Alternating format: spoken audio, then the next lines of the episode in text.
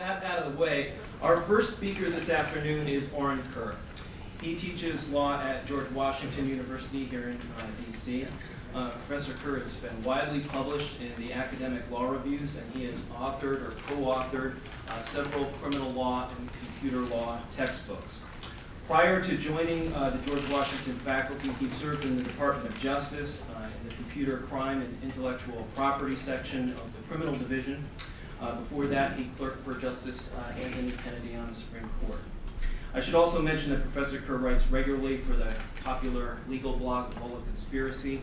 There's lots of conspirators here today. I think uh, Cato's kind of a safe house uh, for, for, this band of uh, guys. Last April, Professor Kerr argued uh, the case of Davis versus United States before the Supreme Court, and he's going to discuss that case and trends in the Fourth Amendment area more generally. So would you please welcome Ari?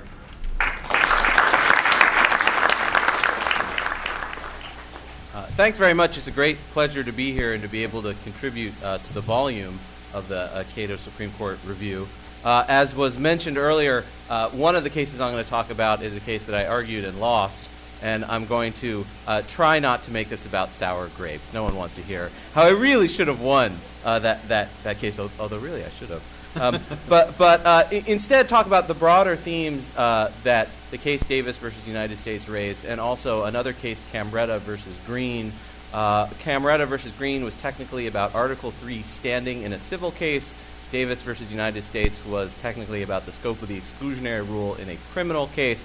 Uh, but both of them actually raise the same fundamental question, uh, which is the role of remedies in Fourth Amendment law in terms of developing the law.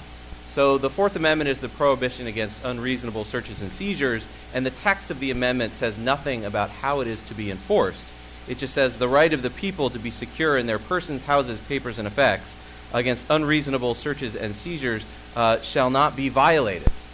Okay, well, it shall not be violated, but what if it is violated? What happens then?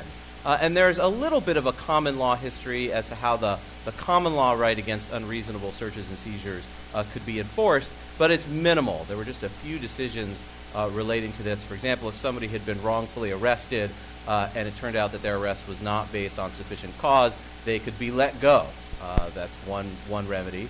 Uh, also, if it turns out the police had conducted a common law tort, such as a trespass, the right of uh, search and seizure uh, could be asserted and would be an issue in whether the police had essentially a, a license to engage in the tort because, for example, they might have had a warrant. So there are some common law origins of the remedies here, uh, but the modern prohibition on unreasonable searches and seizures uh, uh, only somewhat resembles the common law right against unreasonable searches and seizures, uh, because in part technology is constantly changing, and in part because of the introduction of the uh, idea of the modern police officer. Uh, there were no police officers walking the beat at common law, and so today we have, I think the latest number is 870,000 state, local, and federal agents with the power of arrest. Uh, th- think about that 870,000 uh, individuals. Uh, and those individuals are engaging in millions of arrests every year, and there are constantly new fact patterns uh, in, in which there's a new type of crime and therefore a new type of evidence or a new type of tool. Uh, the police are constantly coming up with new ways of catching bad guys. The bad guys are constantly coming up uh, with new ways of evading the police. So there are always new uh, technologies that are at issue, uh, new practices at issue, new crimes, and new evidence, which means that the development of Fourth Amendment law is a very critical modern problem. This sets up the problem that the Camreta and Davis cases were both dealing with, with which is this. Uh, every Fourth Amendment case involves a claim against the government. Uh, the claim is that the Fourth Amendment was violated. The government responds that the Fourth Amendment was not violated.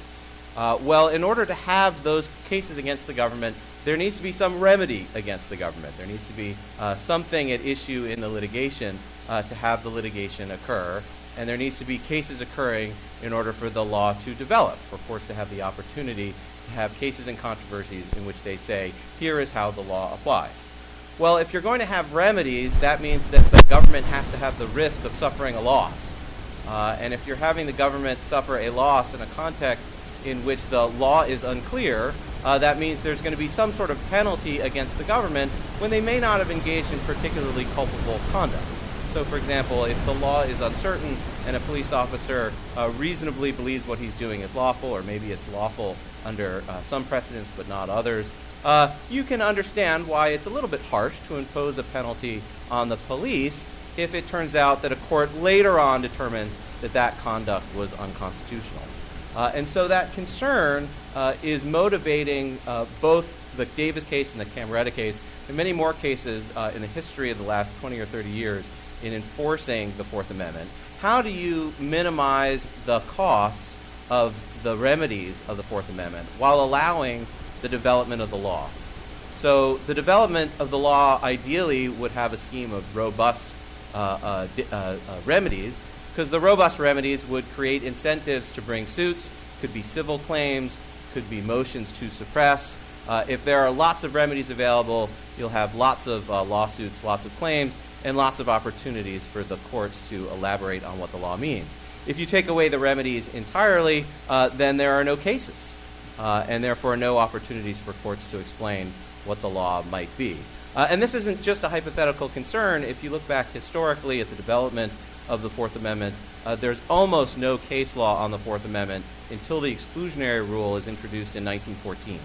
So if you're going back, you want to look at you know all the Supreme Court cases on the Fourth Amendment from the 19th century. Uh, it'll take you about half hour to go through them.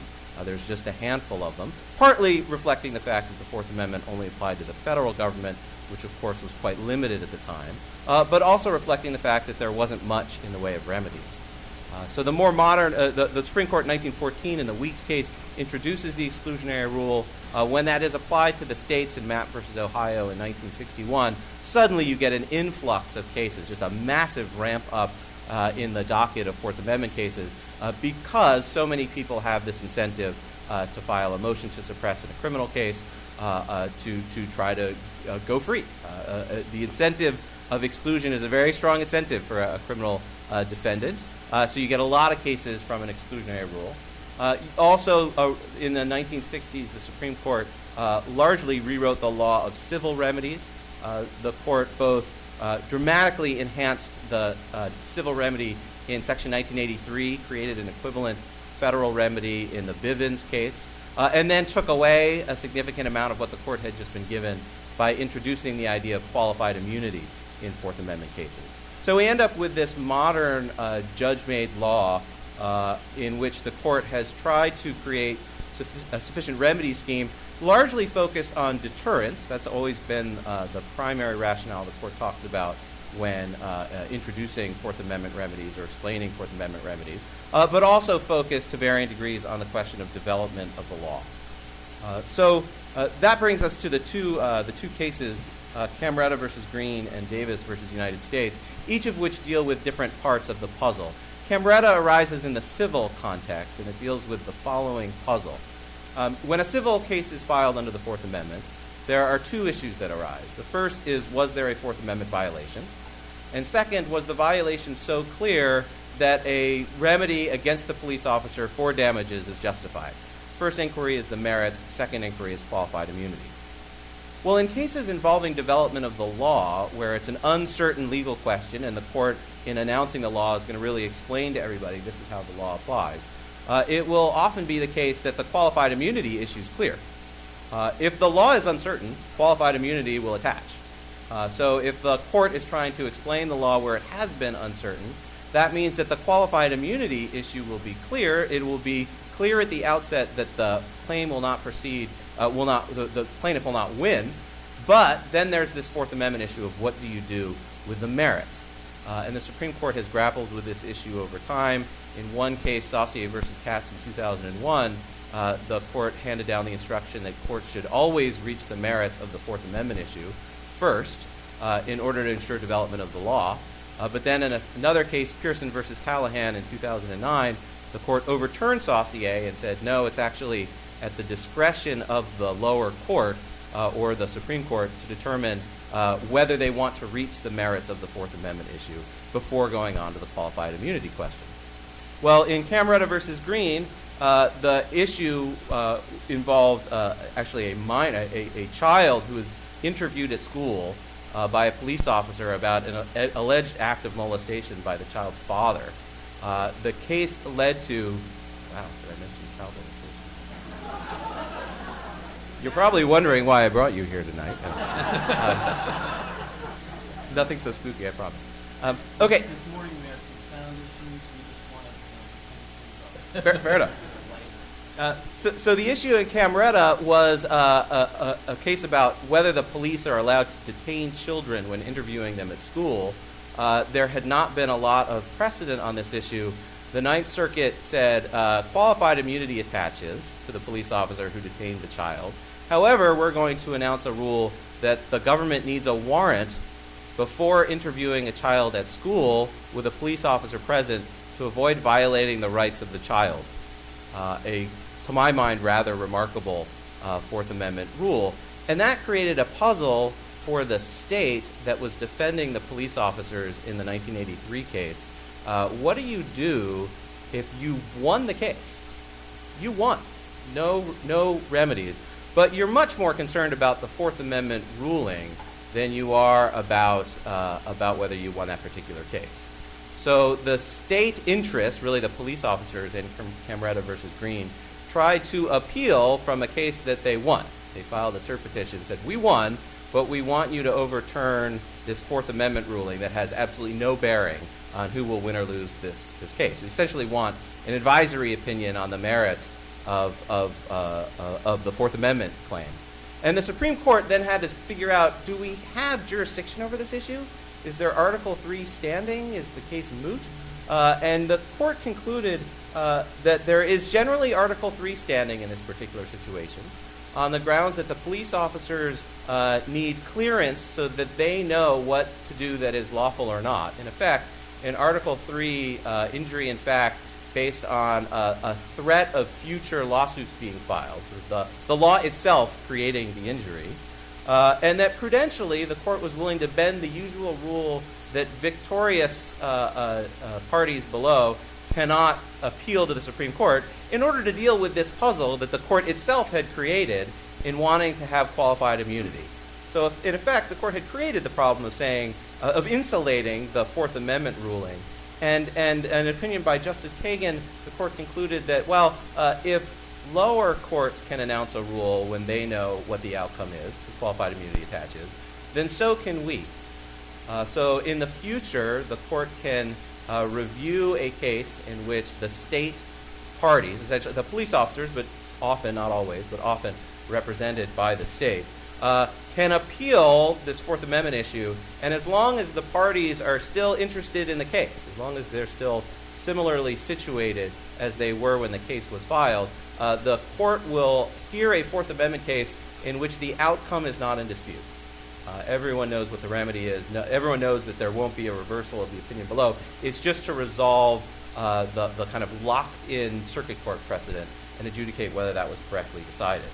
Uh, so that was uh, Camreta. In Davis versus United States, uh, now we're in the criminal context and the scope of the exclusionary rule.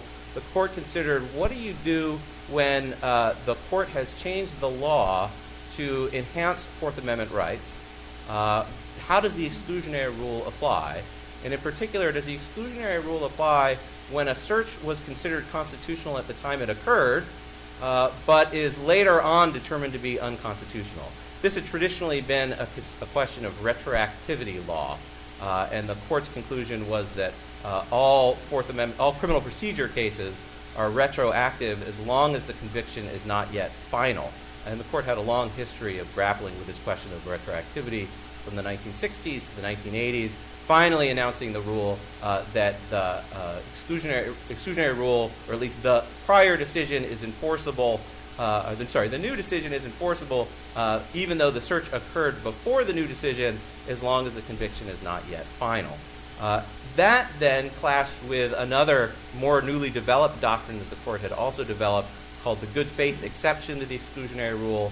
Uh, and the question was whether the good faith exception had essentially overturned the old retroactivity principle or not.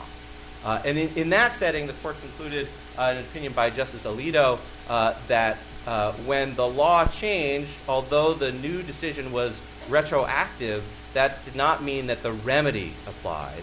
uh, and that retroactivity was about the somewhat abstract question of whether a defendant can invoke the exclusionary rule. Whether there's an exclusionary rule to invoke is a separate question uh, decided by the good faith exception.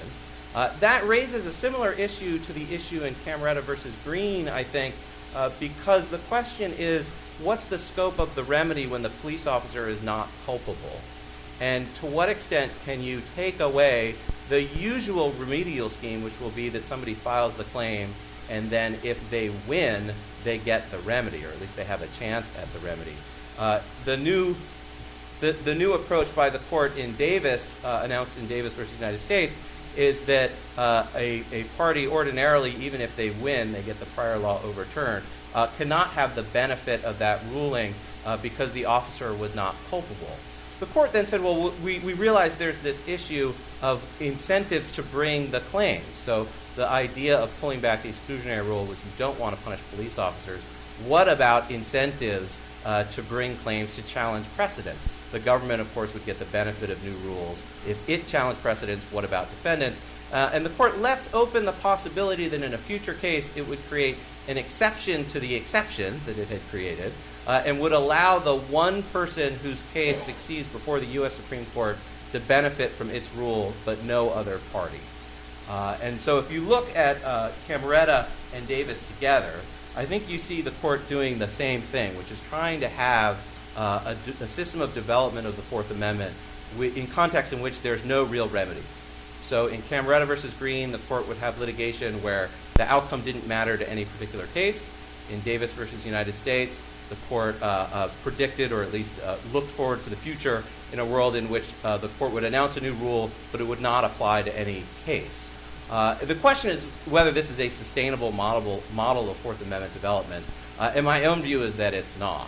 Uh, there needs to be a system of robust remedies in order to have the incentives to bring these cases, in order to have the cases and controversies uh, that are going to allow the court to announce new rules in the traditional setting of a dispute between two parties where the result actually matters. Uh, and I think the court is being short-sighted in thinking that there's some way that this will work out. There's some way in which these claims will be brought. And that the better approach would be to return to the more traditional method of allowing there to be remedies against the police. Not saying that the cost against the police, whether it's uh, in, the, in the context of damages or suppression of evidence, is a good cost. It's not. It is a bad thing.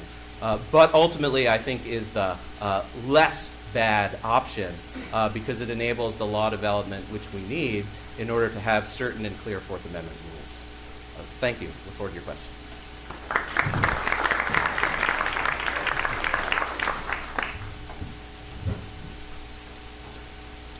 Our second speaker for this panel is my colleague David Rittgers, who is a legal policy analyst at Cato. Uh, David's research interests include counterterrorism, uh, criminal justice, and constitutional law. He earned his law degree from the University of North Carolina. Uh, before that, David was an officer in the Army's uh, Special Forces. Uh, he served uh, three tours in Afghanistan, and he was awarded three medals for his service there, including two Bronze Stars. Uh, he continues to serve as a reserve judge advocate.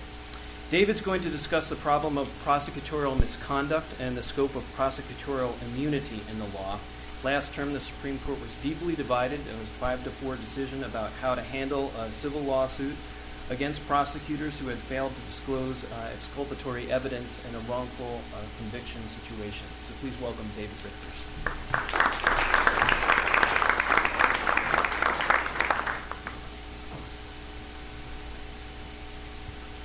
All right, well, it's a pleasure to talk to you today, and uh, I think that uh, that, that uh, the remarks I have will uh, are very well uh, position following uh, Professor Kerr's remarks on immunity. So uh, let's just take note as we commemorate Constitution Day this year that uh, this court's decision in Connick v. Thompson, uh, which came to us in March, marked a continued erosion in protecting the due process rights of defendants. as Tim mentioned in Connick, in, the Supreme Court held that municipalities cannot be held liable when prosecutors under their employ fail to meet their constitutional duties under Brady versus Maryland uh, to disclose exculpatory information to criminal defendants, and that Connick really carries systemic implications. Uh, because of Connick uh, and the other cases limiting prosecutors' personal liability uh, and municipal liability for courtroom misconduct, there really are few penalties to deter uh, prosecutorial misbehavior. Uh, so as I said, Connick v. Thompson is the natural result of the convergence of uh, two lines of civil uh, immunity jurisprudence. Um, so visually, one with prosecutorial, prosecutorial immunity, uh, starting with Imbler versus Pachtman, and one on the other hand for municipal immunity, starting with uh, Monell versus New York uh, Department of Social Services. In each of these lines of jurisprudence, an opinion from the 1970s established a precedent that uh, restrains immunity, uh, sparking a sharp dissent, noting how the majority was erring. And in both cases, the dissent has been proven right. Uh, the legal and policy outcome they warned of has come to pass. Uh, so uh, first, let's review the facts of Connick. I think we can agree that they are bad facts. Um, so John Thompson uh, was charged by the New Orleans uh, District Attorney's Office uh, in both murder and armed robbery cases in 1985 after victims of the robbery identified him as their assailant. A crime scene technician in the robbery case took a sample of clothing stained with the robber's blood. The prosecutor received the blood typing results from the stain swatch of fabric two days before the trial, but uh, they did not mention or, or uh, uh, submit the blood test during the proceedings. In fact, one of the prosecutors checked all of the evidence out of the uh, police property room and checked all of it, with the exception of that blood-stained swatch, into the courthouse property room. The blood on the swatch was, uh, was type B, and Thompson's blood, even though it wasn't tested at the time, was type O. Uh, Thompson should have been acquitted with the, uh, you know, this very conclusive physical evidence, but the jury convicted him without ever uh, hearing about the blood test. So Thompson went on the trial uh, for the murder charge uh, uh, after the, his conviction on uh, armed robbery, and unwilling to testify in the murder case, lest his prior conviction for armed robbery be introduced against him, he was convicted of murder. And he spent 18 years in prison for a crime he did not commit, 14 of them on death row. So a month before he was to be executed, 11th hour save, uh, Thompson's private investigator discovered the crime lab report from the uh, armed robbery investigation in the police files. And uh, so this blood type mismatch comes to light, prompting a stay of his execution, a reversal of his murder conviction, and in 2003, the DA's office uh, retries him for murder, and the jury finds him not guilty. So Thompson sues the Orleans Parish District Attorney's Office. The jury awarded him uh, $14 million, equivalent to $1 million for each year he spent on death row. Uh, the district attorney, as we all know, appealed to the, all the way to the Supreme Court. Uh, so the court relieved the municipality of liability. In a 5-4 decision written by Justice Thomas, uh, the court held that uh, the district attorney's office may not be held liable for a failure to train district attorneys uh, on their duty to disclose this exculpatory evidence. Um, now, just to back out to that 30,000 foot level for a moment, public officials and their employers, in this case municipal corporations, are supposed to be liable for constitutional torts. Uh, the, uh, this was the intent of the Civil Rights Act of 1871, the law creating what we now know as Section 1983 suits. The court has said that the immunities valid against 1983 suits are supposed to be the ones that were valid at the time of the law's drafting. But the court has significantly expanded official immunity, uh, and that's resulted in the holding in Connick. So going back to uh, the prosecutorial line of cases uh, I mentioned, it started in 1976 with Imbler versus Pachtman, where the court created a doctrine of absolute immunity uh, for pr- core prosecutorial functions, an immunity far stronger than the qualified immunity that police officers enjoy. Uh, Justice Byron White, certainly no bleeding heart liberal, uh, dissented forcefully, arguing that the effect of absolute prosecutorial immunity in the uh, specific context of Brady evidence would be a disincentive towards disclosure of exculpatory evidence. And uh, he warned of, of uh, wrongful convictions. And all the ills that he warned of have come to pass. And numerous studies, I cite them in the article, uh, highlight Brady violations as one of the top forms of prosecutorial misconduct. Uh, and as he noted, the, uh, because the office of the public prosecutor did not exist in the form that we know it today, at the time of the law's drafting in 1871, uh, the only immunities that would be in effect would be immunity against malicious prosecution uh, and immunity uh, uh, from defamation, but that's actually just witness immunity. That's the, the immunity that all witnesses are going to enjoy at trial. Absolute immunity was not among those in effect at the time. so wrongly convicted defendants have tried to get around Imbler's rule of absolute immunity uh, and have succeeded for functions further removed from the well of the courtroom. Uh, So when prosecutors are involved in investigating crimes, uh, participating in a press conference and uh, making unwise statements about guilt, doing things normally done by police officers sometimes, uh, qualified immunity is the applicable standard. Uh, But for courtroom conduct, uh, Imbler retains its full strength, and in 2009, the court handed down uh, Van de Kamp versus Goldstein, rejecting supervisory liability for senior prosecutors. In fact, very explicitly uh, predicted its outcome in, uh, in Connick in that case. Um, so prosecutors remain absolutely immune, and uh, this doctrine's strength is felt by the absence of the individual prosecutors as respondents in the Connick case. Um, so wrongly convicted defendants have tried an end run on prosecutorial immunity uh, by pursuing municipal liability, going after the prosecutor's employer. So turning to this municipal liability question, the court said in the Monell case that municipalities are only immune uh, where there is a custom or policy that creates the constitutional violation at issue. So single instance admitted violations, uh, such as the one present in Connick, are not cause for municipal liability because there's either an insufficient connection between this custom or policy and the, the violation at issue, um, or an insufficient pattern of violations to put the municipal employer on notice for the need to train uh, employees on their constitutional duties.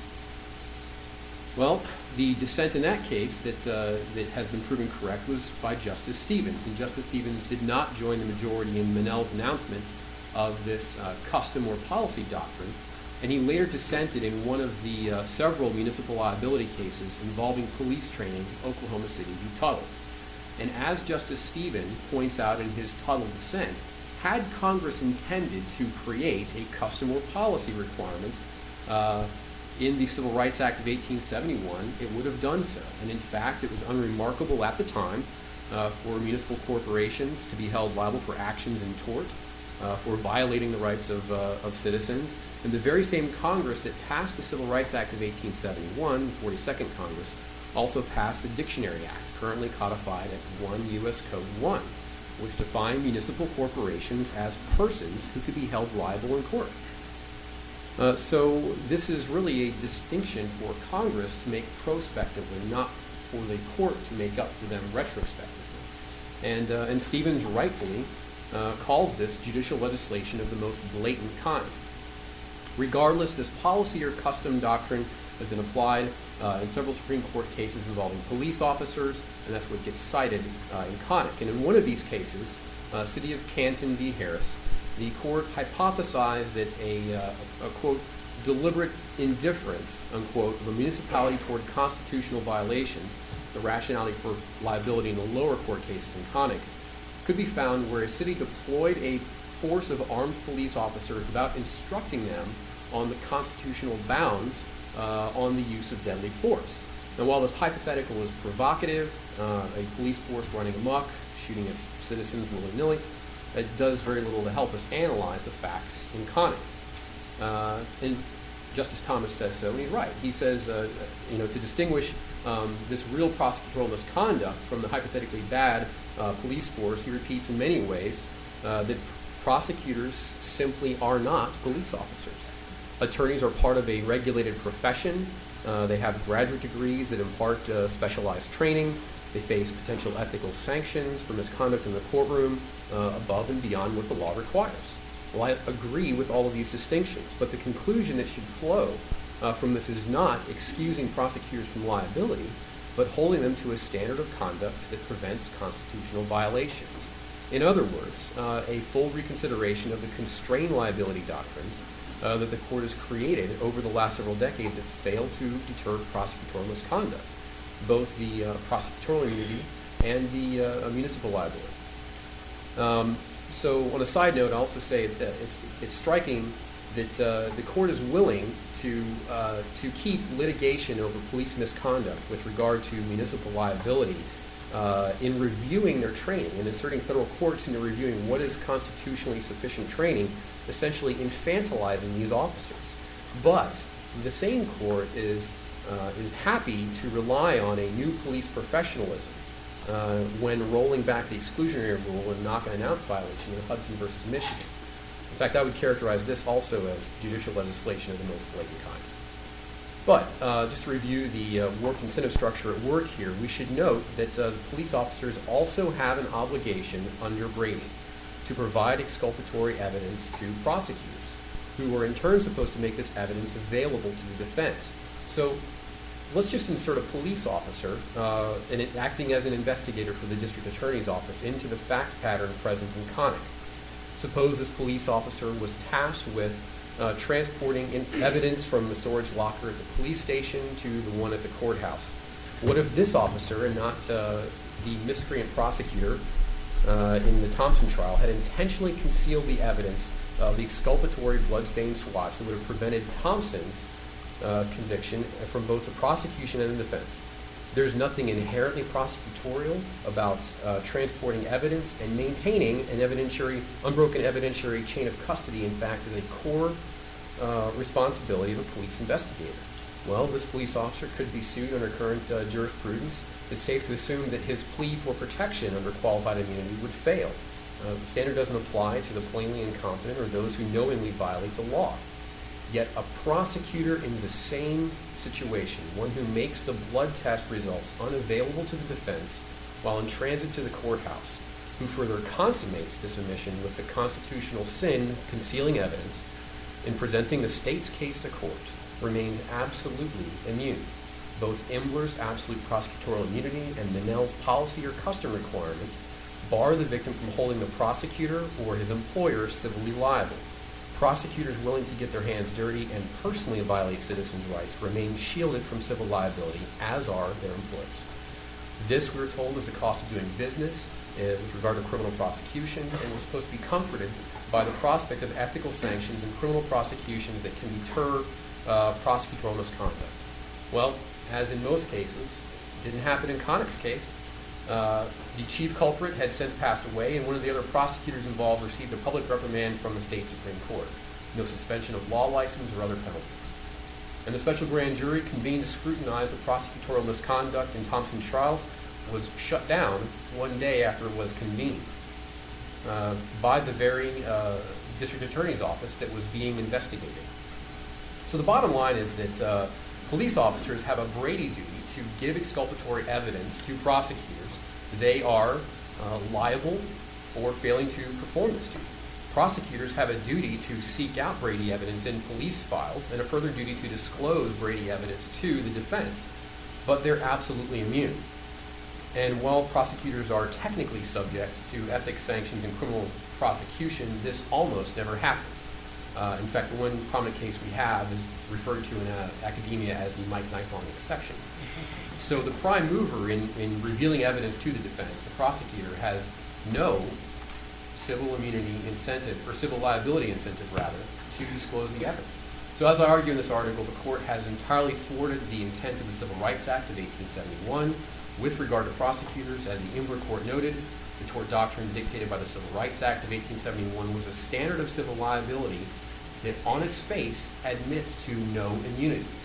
And unfortunately, the Supreme Court has flipped this on its head, in essence creating a standard of immunity that admits of almost no liabilities. Thanks.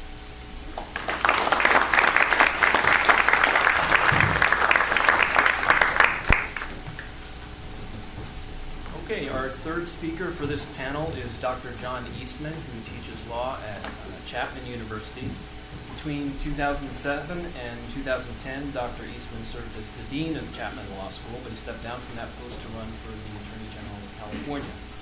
He's the founding director of the Center for Constitutional Jurisprudence, a public interest law firm affiliated with the Claremont Institute.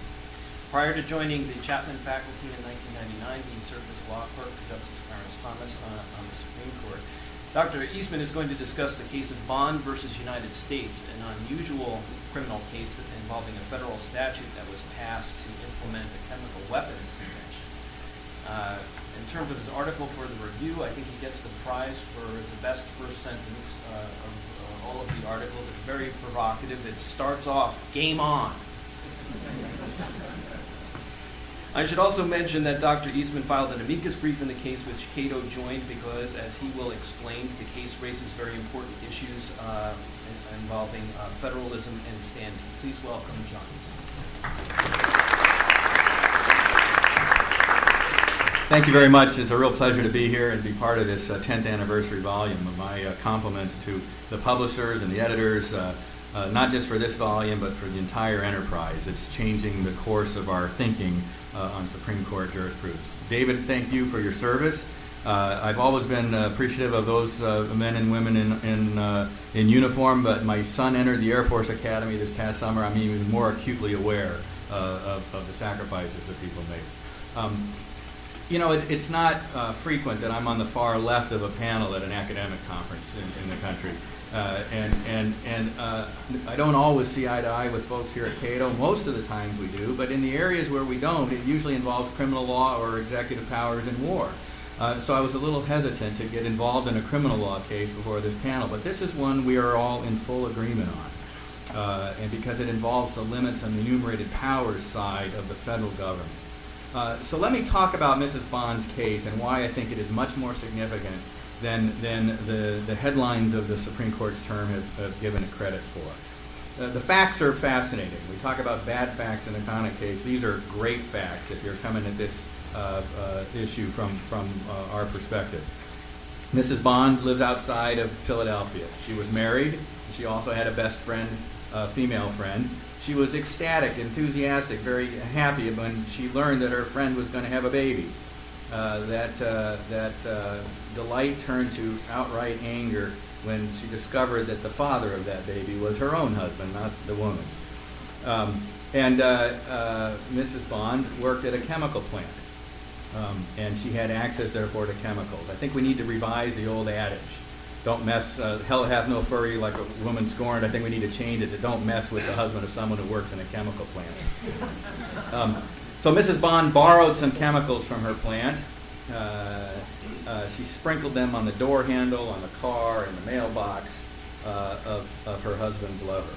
And uh, there were some chemical burns that resulted, and she was prosecuted uh, as well she should be. Uh, but she was prosecuted not by the local state district attorney, but by the U.S. attorney, uh, not for the criminal battery, but for violating the statute in federal law implementing the International Convention Against Chemical Weapons.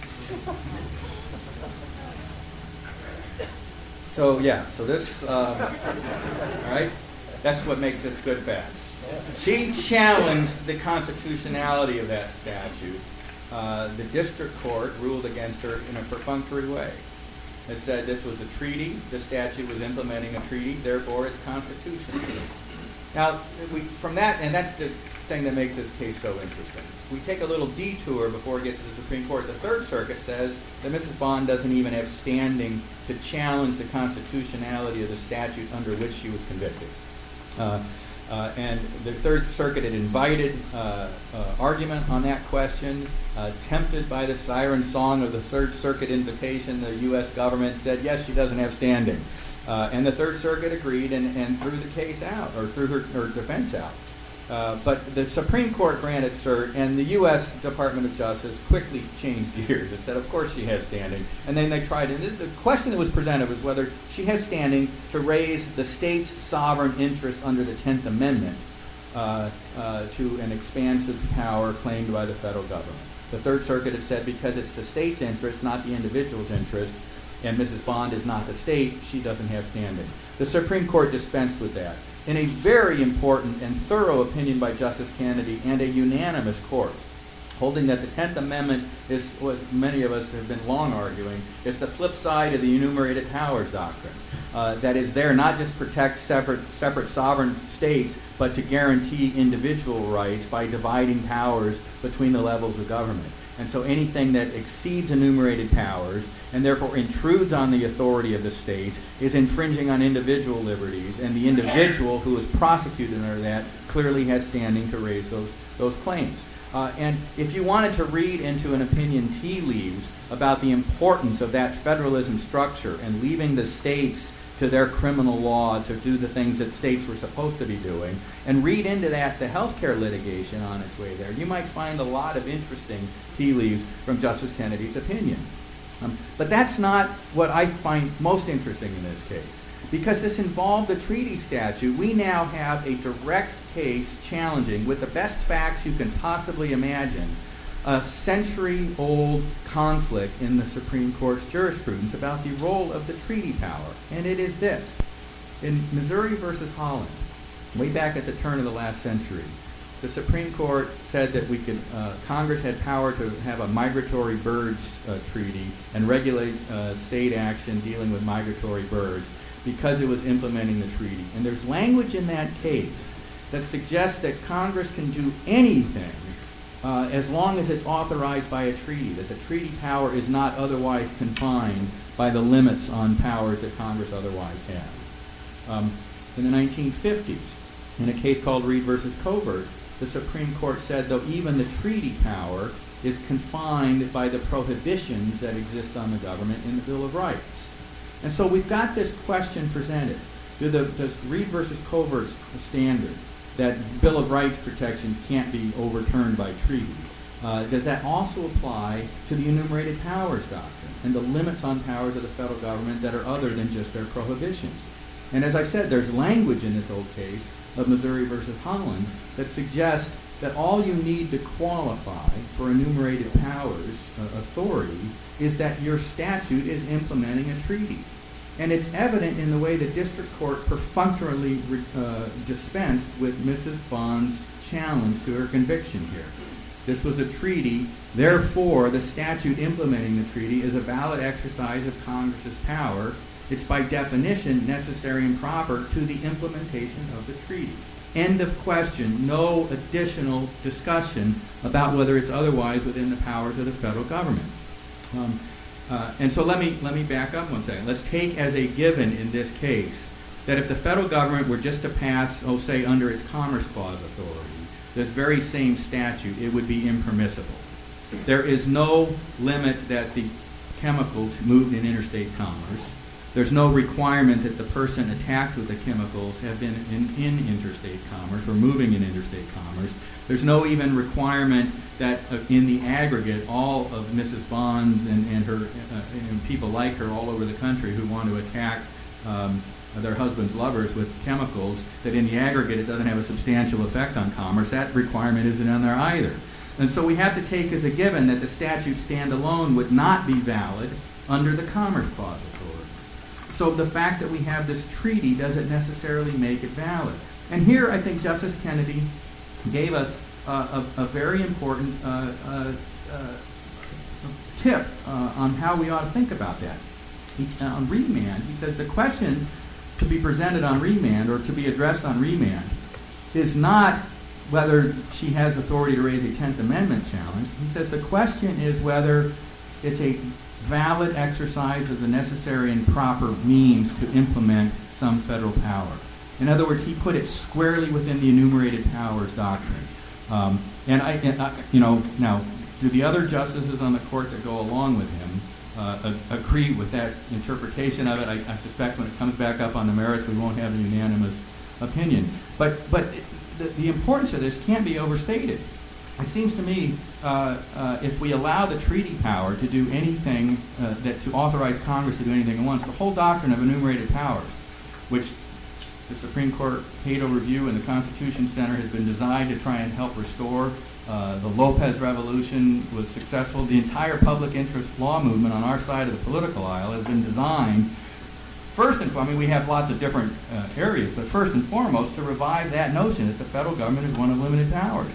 If we can, by treaty, eliminate the limits on federal power uh, that, that come flow out of the enumerated powers doctrine, there's all sorts of mischief we could do. Uh, so we just had a governor in California. He turns out not to have been nearly as popular as, as people thought he was going to be. Um, suppose we entered into a treaty with, with his native country of Austria. Uh, for some reason, people somehow think that Mr. Schwarzenegger might still have a shot at, at, the, at, the, at, at the national executive office, but for that little pesky line in our Constitution that says you have to be a native-born citizen.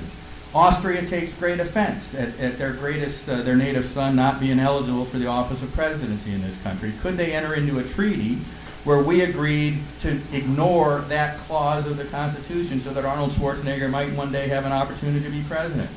Uh, uh, under this broad reading of Missouri versus Holland that we've been living with for a century, uh, and that Mrs. Bond challenged, uh, the answer would have been yes.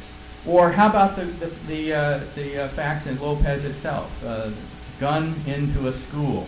What if we interpret the International Convention for the Protection of Children to say that uh, you have a, an international human right by treaty not to have a gun in your school? Does that mean Congress is authorized to adopt the very statute that the Supreme Court struck down in, uh, in, in Lopez?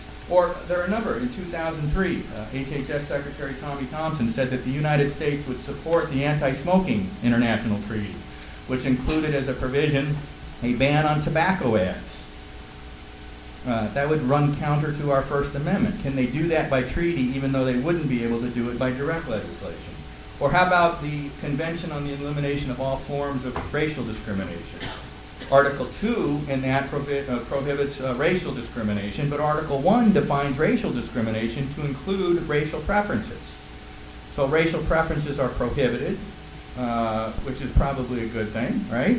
Uh, but what if we turn it back the other direction and we say racial preferences are required by treaty, uh, despite rulings in our country that would say that they are unconstitutional? Does the treaty authorize them? So you have this, you have this conflict in the existing, this existing body of Supreme Court precedent.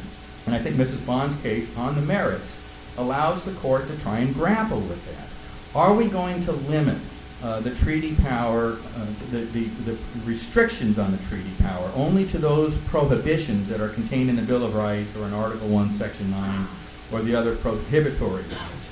Or will we recognize that the enumerated powers doctrine itself forms a limit on the scope of federal power?